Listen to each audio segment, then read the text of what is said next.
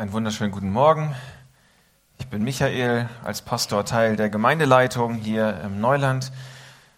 Letzte Woche habe ich auch schon gepredigt. Da war es mir ein Anliegen, dass, ähm, dass ich dir vielleicht irgendwie helfen kann, dass du ein sinnvolles Jahr 2020 hast.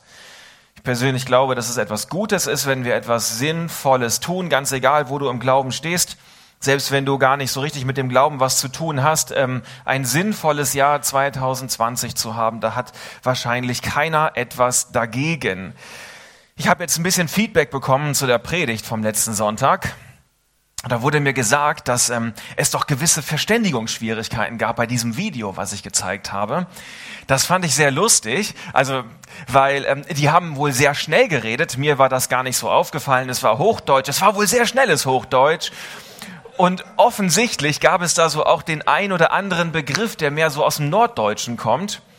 Und so wurde das von einigen Leuten nicht ganz so nachvollziehbar, ähm, was, äh, was dort tatsächlich gesagt wurde. Also ich möchte mich in aller Form dafür entschuldigen, mir war das nicht bewusst. Aber ähm, ich könnte jetzt natürlich sagen, dann wisst ihr mal, wie das ist, wenn Leute Schweizerdeutsch reden und ich als Norddeutscher. Das sage ich natürlich nicht, also mir tut es ähm, wirklich leid. Ähm, aber nur, dass ihr das wisst, ich hatte meinen Spaß bei dem Video und das ist ja auch schon mal irgendwo was wert. Also Hauptsache, der Pastor hat Spaß. Wenn der Pastor Spaß hat, haben vielleicht auch alle irgendwie Spaß. Zumindest freut man sich doch, wenn einer sich freut. Oder? Ja, wacht mit, weint mit den Weinenden und lacht mit den, das steht schon, glaube ich, auch in der Bibel so in etwa und von daher ähm, ist das doch was Schönes. Gut, geht's euch gut heute Morgen? Das ist sehr schön. Also das ist ähm, wichtig, dass es euch gut geht und ich hoffe, dass ihr äh, mit besserer Laune auch den Gottesdienst wieder verlasst und erfüllt seid irgendwie mit der Liebe Gottes. Und ich gebe mir alle Mühe, euch einen, Input zu geben, der euch irgendwie hilft, dabei ähm, mit äh, glücklich hier rauszugehen, erfüllt hier rauszugehen und dann auch das umzusetzen, damit wir ein sinnvolles Jahr 2020 haben. Ich habe ges gesagt, dass es ähm, ein, ein sinnvolles Jahr 2020 bekommen wir nicht unbedingt dadurch, indem wir uns einen Neujahrsvorsatz ähm, vornehmen und den dann umsetzen oder vielleicht nicht umsetzen. Es ist schön, wenn du dir vornimmst, für dieses Jahr mehr Gemüse zu essen, mehr Sport zu treiben, weniger Schokolade zu essen, netter zu sein zu deinem Kleingruppenleiter. Aber wenn dein Jahr 2019 schon so ein bisschen gammelig gewesen ist und du nicht so richtig da warst, wo du gerne gewesen wärst, wird mehr Gemüse dir 2020 nicht unbedingt weiterhelfen.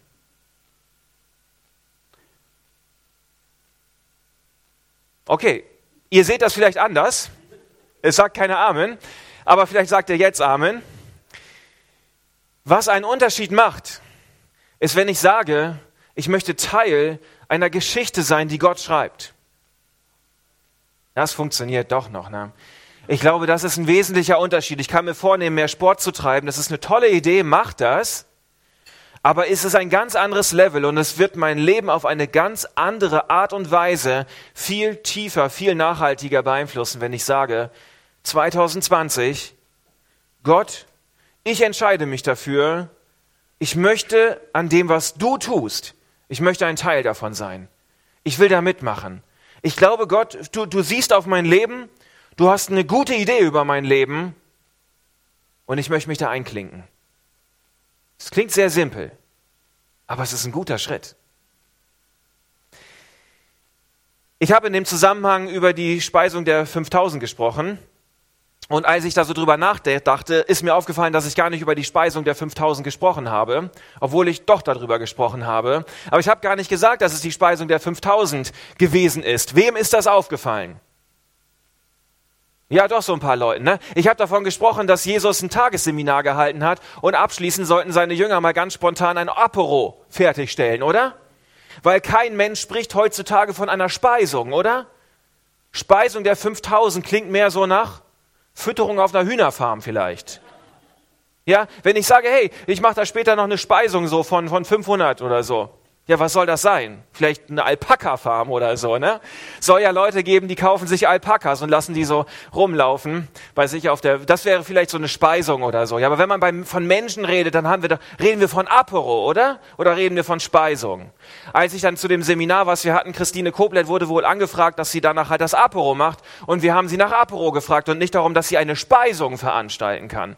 Es ist interessant, mit was für Worten wir manchmal so behaftet sind, oder?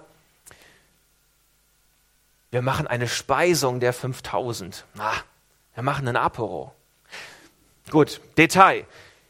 Es geht um den Inhalt am Ende. Ja, es geht nicht darum, dass wir, dass wir Worte nachsagen, uns an Worten aufhängen oder an, an Vorstellungen, wie etwas zu sein hat oder wie mal etwas war, sondern dass wir sagen können, Gott, wir brauchen dein Wirken heute, hier und jetzt. Und wir brauchen, wir brauchen das echte Gott von dir. Wir brauchen das, was du wirkst. Wir brauchen nicht unbedingt das, was mal gewesen ist, sondern wir brauchen es neu und wir brauchen es hier und wir brauchen es, dass du, Gott, hier in unserer Mitte, mit diesem Neuland, da wo wir stehen, dass du Wunder tust, dass du eingreifst. Und wir wollen alles dazu beitragen, was wir tun können, aber das Wunder kommt am Ende von Gott. Und wir sehen das sehr deutlich in dieser, in dieser Apero-Geschichte. Die Jünger sagen nämlich, äh, nee, geht nicht. Wie sollen wir denn jetzt eine Apero machen? Schlechte Organisation. Hättest du das vielleicht ein bisschen eher sagen können, Jesus? Also, ich, das ist ja total nett, dass du mich einlädst, dass ich Teil deiner Geschichte sein darf. Danke, dass du mich irgendwie dafür berufen hast. Danke, dass du mich siehst. Das ist eine ganz tolle Idee von dir. Aber ah, meine Umstände passen gerade nicht. Meine, meine Gaben passen nicht. Ah, meine Gemeinde ist ein bisschen komisch drauf. Ah, ich habe gar keine Zeit. Ah, weißt du, Jesus, mein Glaube ist viel zu klein. Ich kann gerade nicht. Und was sagt Jesus? Mach trotzdem. Und dann geben die Jünger alles, was sie haben, in dem Wissen, es wird niemals ausreichen. Es reicht überhaupt nicht. Wir wollen ein neues Gebäude in der Vyri hinstellen. Wir, wir wollen einen guten Kaffee machen. Wir wollen fürs Bärenloch die besten Sofas. In dem Wissen, dass das nicht ansatzweise reichen wird. Es reicht überhaupt nicht. Aber wir geben es. Wir geben das, was wir geben können. Wir geben unsere Fische, unsere Brote, alles, was wir haben, da wo ich jetzt stehe, das, was ich jetzt habe, Gott, das gebe ich dir in dem Glauben, dass du ein Wunder tun kannst damit. Du machst das Wunder, nicht ich. Aber ich gebe, was ich geben kann. Und das ist diese, dieses schöne Apero-Fest gewesen, was wir in der Bibel finden. Du kannst es gerne nachlesen. Ich glaube, dass da sehr viel, sehr viel Wahrheit drin steckt, die jeder mitnehmen kann. Und heute soll es nochmal um einen besonderen Punkt gehen, nämlich, dass Gott ein Gott ist, der, ja, Gott lädt dich ein, sei ein Teil meiner Geschichte, damit du ein sinnvolles Jahr hast. Die Geschichte Gottes. So funktionieren wir Menschen manchmal. Wir sehen einen Gott in der Vergangenheit, der in der Bibel große Sachen gemacht hat. Wir sehen Geschichten in der Bibel, die uns packen, die wir im Kindergottesdienst gehört haben. Aber vielleicht hast du auch noch gar keine Geschichten aus der Bibel. Ich weiß nicht, wo du da stehst genau. Aber viele Menschen, die schon länger im Glauben drin sind, die haben dann einen Gott der Gegenwart. Der wird da manchmal ein bisschen kleiner, komischerweise. Damals, ja, große Geschichte in der Bibel. Um, als die Krishona noch Krishona hieß, ja, um, da war noch. Und jetzt. Und dann in der Gegenwart, ja, Gott der Gegenwart, ja, aber Gott der Zukunft, ja, Gott wird etwas tun. Gott, Gott irgendwann in der Zukunft und dann sind wir im Himmel. Aber dieser Gott hier der Gegenwart, der ist ja wichtig, oder? Dass wir ein, an einen Gott glauben, der im Jetzt etwas tun möchte, der im Jahr 2020 etwas tun will der nicht erst etwas tun möchte, wenn das neue Gebäude steht oder wenn irgendwann die große Erweckung kommt oder wenn ich irgendwann genug Glaube habe oder wenn irgendwann die Umstände passen oder wenn irgendwann irgendwann, sondern wir haben einen Gott der Gegenwart. Einen Gott, der mit dem, wo du, wo du stehst, mit dem, was du hast, in diesem Jahr, mit dieser Kirche etwas tun möchte. Haben wir einen Gott der Gegenwart? Aber sowas von. Wir haben einen Gott der Vergangenheit. Wir haben einen Gott der Zukunft. Aber wir haben auch einen Gott der Gegenwart. Und es ist gut, diesen Gott der, der Vergangenheit zu haben.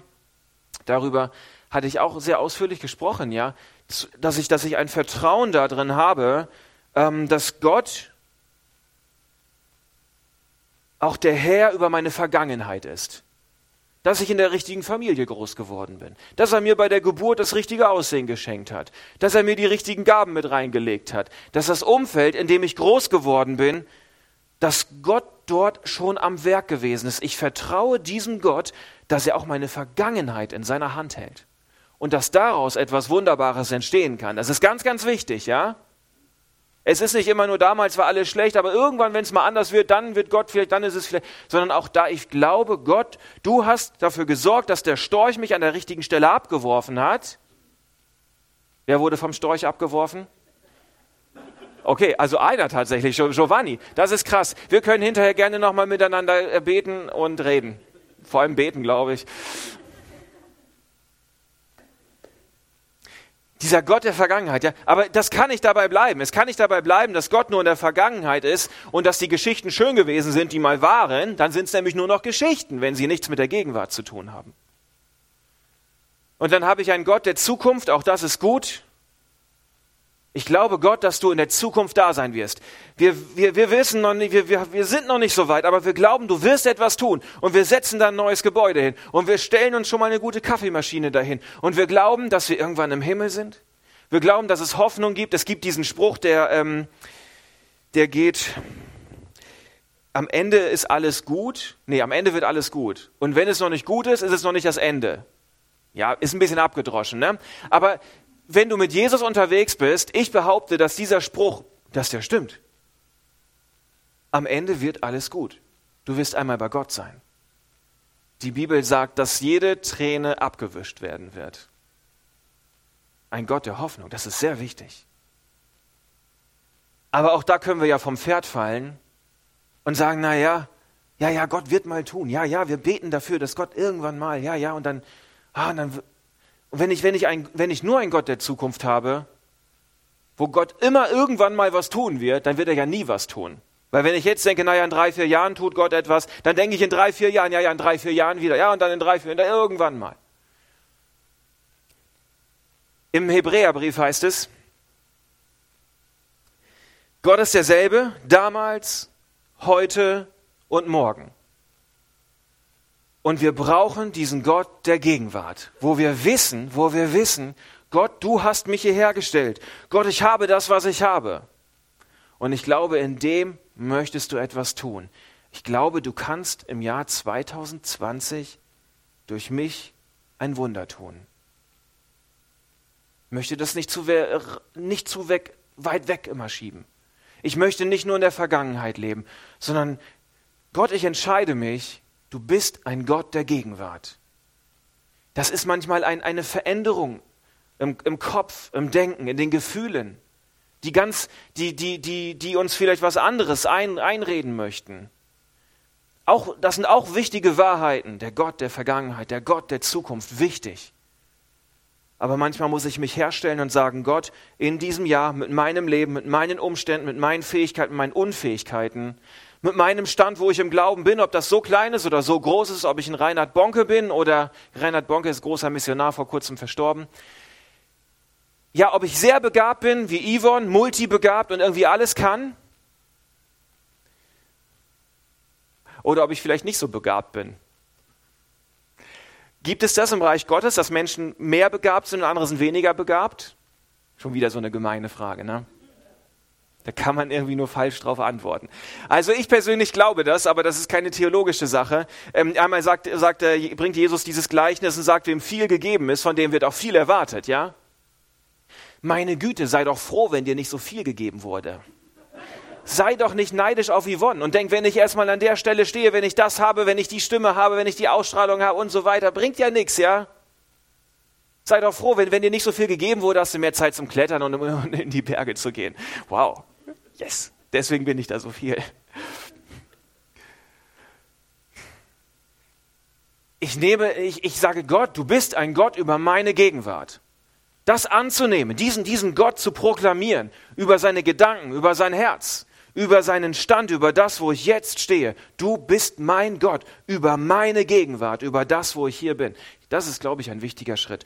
Habakuk ist ein, ähm, ein Prophet aus dem Alten Testament und den kennen viele vielleicht nicht mehr. Der, ich will nicht zu sehr darauf eingehen, aber der hat so ein bisschen auch eine schwierige Zeit ähm, durchgemacht und die, ähm, die Israeliten hatten ein bisschen eine schwierige Zeit.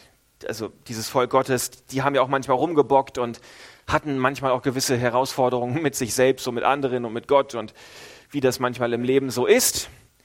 Gott denkt sich dann auch, ähm, da muss ich mal ähm, ein bisschen Strafgericht reinbringen und die ein bisschen maßregeln, ja. Und der, der Habakuk ist so mit der Gesamtsituation unzufrieden. Ja, vielleicht warst du auch schon mal an diesem Punkt, wo du dachtest, ich bin so mit der Gesamtsituation irgendwie unzufrieden. Das läuft irgendwie nicht so.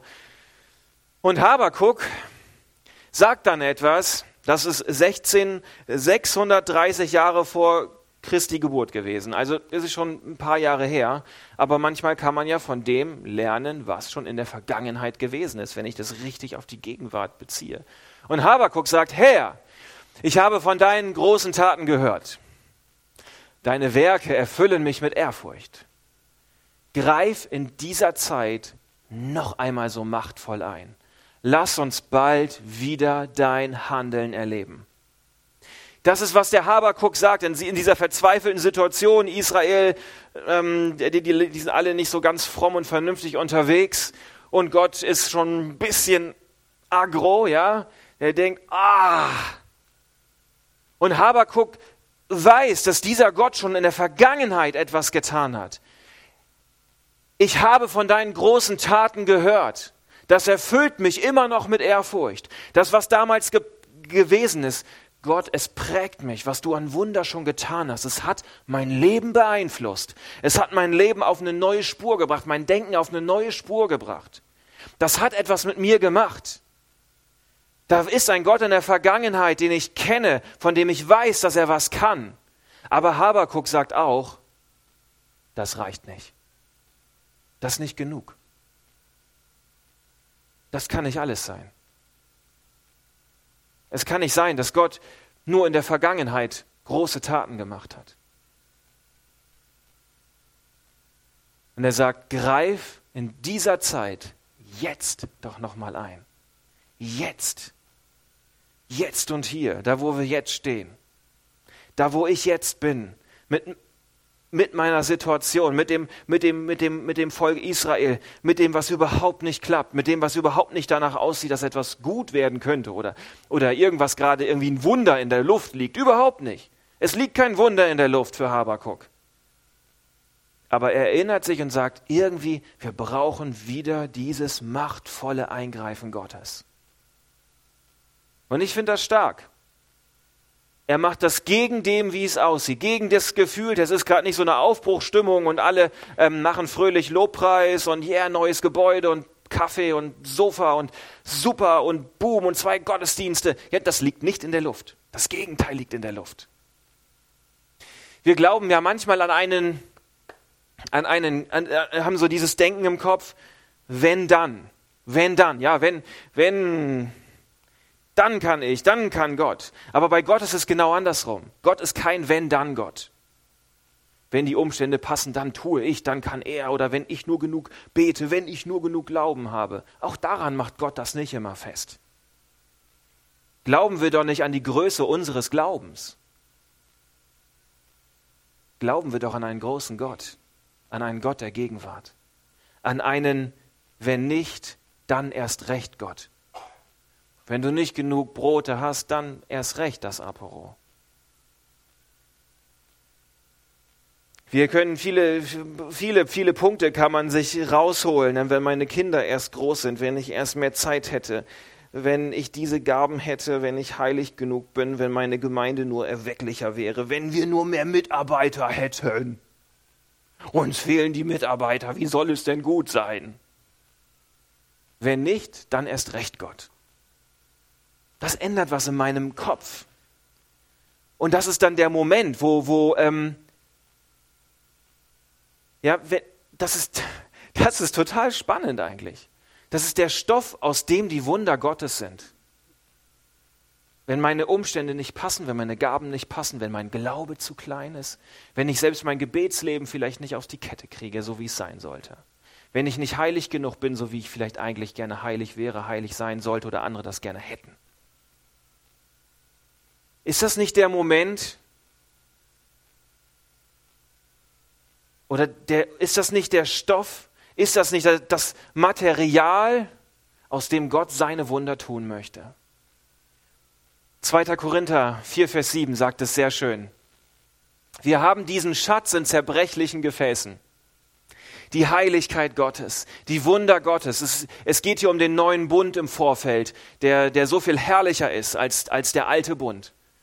Und Paulus sagt, Paulus sagt, also gut zuhören. Ja, wir haben gesagt, Paulus haben wir heute gehört, ist eine Autorität. Der sagt der Gemeinde was. Paulus sagt, wir haben diesen Schatz in zerbrechlichen Gefäßen. Ja, das sind wir, diese zerbrechlichen Gefäße. Das bist du. Ich bin doch kein zerbrechliches Gefäß, ey, was geht? Doch, bist du wohl. Damit sichtbar wird, die Kraft ist aus Gott und nicht aus dir und nicht aus mir, sondern die Kraft ist aus Gott. Es ist seine Geschichte, die er schreiben möchte. Und nicht die Geschichte unserer Fähigkeiten, nicht die Geschichte der tollen Umstände, nicht die Geschichte, dass du drei Kapitel Bibel am Tag gelesen hast, nicht die Geschichte, dass du in fünf Kleingruppen gleichzeitig gewesen bist und jeden Sonntag anwesend. Es ist die Geschichte Gottes. Es ist immer die Geschichte Gottes. Und wir dürfen unsere drei Brote hinlegen, unsere zwei Fische und manchmal haben wir zehn Fische und einige haben sogar 20 Fische. Herzlichen Glückwunsch. Aber wer viele Fische hat, der muss auch viele geben, haben wir gehört. Und Gott schreibt seine Geschichte, schreibt seine Geschichte und es ist sein, sein Wunder ein Gott der Gegenwart. Zum Abschluss noch eine, ein, ein schöner Bibeltext, ähm, noch eine, eine Geschichte aus der Bibel, die uns noch mal ein bisschen helfen kann, das Zusammenspiel zu verstehen von dem, was wir tun können und was Jesus dann bereit ist zu tun. Eines Tages, als Jesus lehrte, saßen unter den Zuhörern auch Pharisäer und Gesetzeslehrer. Also es waren so die, die schlimmen, die, die, die nicht so anständigen. Also die sehr anständigen, aber die waren so anständig, dass sie schon wieder nicht so nett gewesen sind. Das kompliziert können wir hinterher drüber sprechen. Die Kraft des Herrn war durch ihn wirksam, so dass Heilungen geschehen konnten. Da brachten einige Männer einen Gelähmten auf einer Tragbare. Sie versuchten ihn ins Haus hineinzutragen, um ihn vor Jesus niederzulegen. Doch es herrschte ein solches Gedränge, dass sie keinen Weg fanden, den Kranken zu ihm zu bringen. Da stiegen sie auf das Dach des Hauses, deckten einige Ziegel ab und ließen den Gelähmten samt seiner Barre mitten in den Raum hinunter, genau vor Jesus perfekt eigentlich abgedeckt. Ne? Also das Dach echt gut gemacht an der richtigen Stelle. Glückwunsch. Als Jesus ihren Glauben sah, sagte er zu dem Mann, mein Freund, deine Sünden sind dir vergeben. Das erregte den Widerspruch der Schriftgelehrten und Pharisäer. Wer ist dieser Mensch, der solche Gotteslästerungen ausspricht? fragten sie sich. Niemand kann Sünde vergeben außer Gott. Jesus wusste, was sie dachten Warum gebt ihr solchen Gedanken Raum in euren Herzen? fragte er. Was ist leichter zu sagen, deine Sünden sind dir vergeben oder steh auf und geh umher? Doch ihr sollt wissen, dass der Menschensohn die Vollmacht hat, hier auf der Erde Sünden zu vergeben. Und er wandte sich zu dem Gelähmten und sagte, ich befehle dir, steh auf, nimm deine Tragbare, geh nach Hause. Sofort stand der Mann auf, nahm vor ihren Augen die Bahre auf die er, die, auf die er gelegen hatte, und ging Gott lobend und preisend nach Hause. Da gerieten alle außer sich vor Staunen und da gerieten alle außer sich vor Staunen und priesen Gott. Voll Ehrfurcht sagten sie, heute haben wir unglaubliche Dinge erlebt. Was für eine Geschichte. Warum passiert hier ein Wunder? Also erst einmal stellt Jesus klar, was das eigentliche Wunder ist. Was ist das größte Wunder? Das ist Sündenvergebung, das ist der Zugang zu Gott. Das ist, das ist dieser Gott, der sagt, ich liebe den Menschen und ich tue alles dafür, dass dieser Mensch zum Leben kommt. Erstmal, indem er den Menschen geschaffen hat und dann Sündenfall, der, der Menschen, der kommt in nicht so gute Fahrwasser rein und dann sagt Gott sich, ich möchte dass es dem Menschen gut geht. Jesus ist auf diese Erde gekommen, damit wir Leben haben, Leben im Überfluss, was in Ewigkeit anhalten soll, in der Ewigkeit zur Vollendung kommt. Und, und da ist ein Gott, der sagt, ich gebe meinen Sohn dafür, ich sterbe am Kreuz, sagt Jesus, damit Menschen zum Leben kommen. Das ist das eigentliche, das größte Wunder. Und, und die Sündenvergebung bewirkt den Zugang wieder zu Gott, zu unserem Schöpfer, damit wir dieses Leben finden können. Und das ist das allergrößte Wunder. Die Pharisäer wussten genau, Wunder tun kann ja jeder. Also die Propheten im Alten Testament haben das zum Teil auch gemacht. Das war nicht so spektakulär, aber Sünde vergeben, weil es da um das ewige Leben geht, um das eigentlich, um, um Wiederherstellung des Lebens. Das kann nur Gott. Und Jesus nimmt das als Beleg dafür, dass er die Macht hat. Also nimmt das Wunder, um zu zeigen, dass er das allergrößte Wunder, die Sündenvergebung, tun kann. Aber es ist trotzdem mal interessant zu schauen, wie kommt es denn hier jetzt zu dem, zu dem Wunder? Wie kommt es zu, dem, zu, zu dieser Heilung, dass jemand gelähmt ist und danach wieder laufen kann? Hier sind Menschen, die sehen eine Not.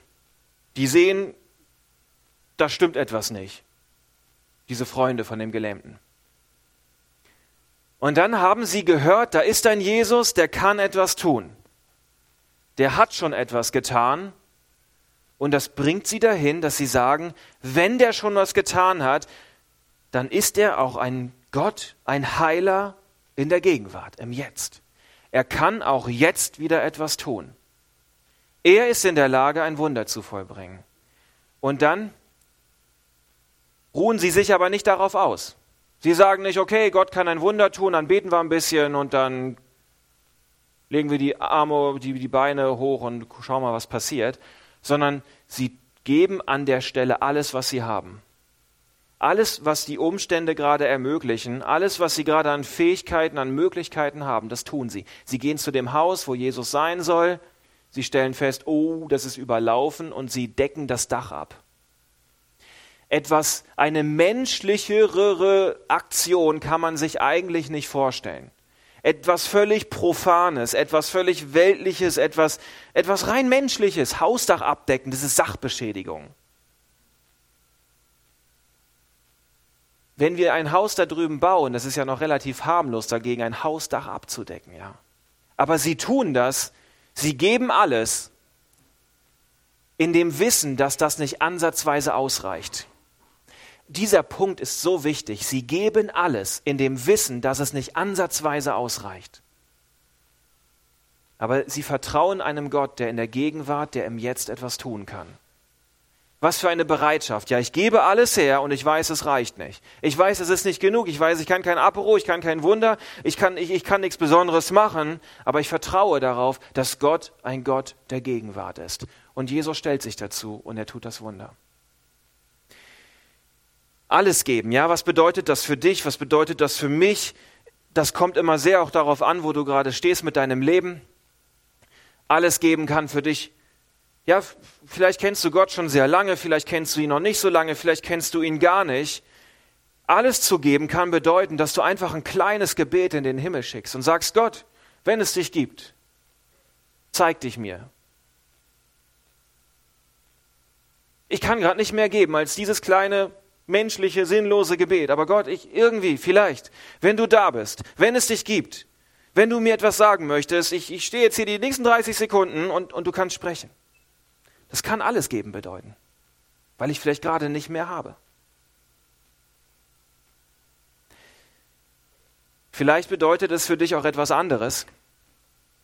Das darfst du selber für dich, mit Gott, mit dir selbst, mit jemandem ausmachen. Du darfst auch gleich zum Gebet dort rübergehen. Die Ursula steht dort und ist bereit, die darf sich schon mal aufstellen.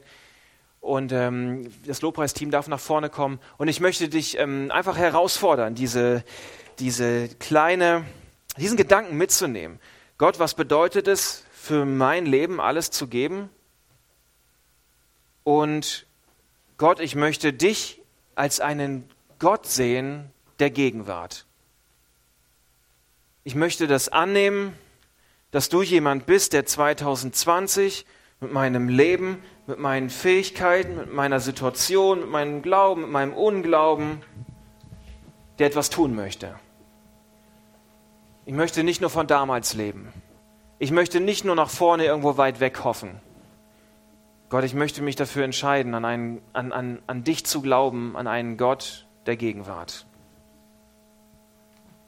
Gott, ich danke dir dafür, dass du hier bist an diesem Morgen. Du bist ein Gott der Gegenwart und deswegen bist du jetzt hier. Danke, dass du jemand bist, der, der immer wieder den Weg sucht zu unserem Herzen. Danke, dass du das mit, mit Liebe machst und gleichzeitig mit Vollmacht tun willst. Gott, und ich möchte dir den Raum geben in meinem Herzen, dass du ein Gott dort sein darfst in meinem Herzen, der du bist, im Jetzt und im Hier, ein Gott der Gegenwart. Danke, dass du jemand bist, der Wunder tun möchte über das hinaus, was ich tun kann. Und dass wir staunen dürfen über das, was du tun willst und über das, wer du bist. Danke, dass du ein guter Gott bist. Amen.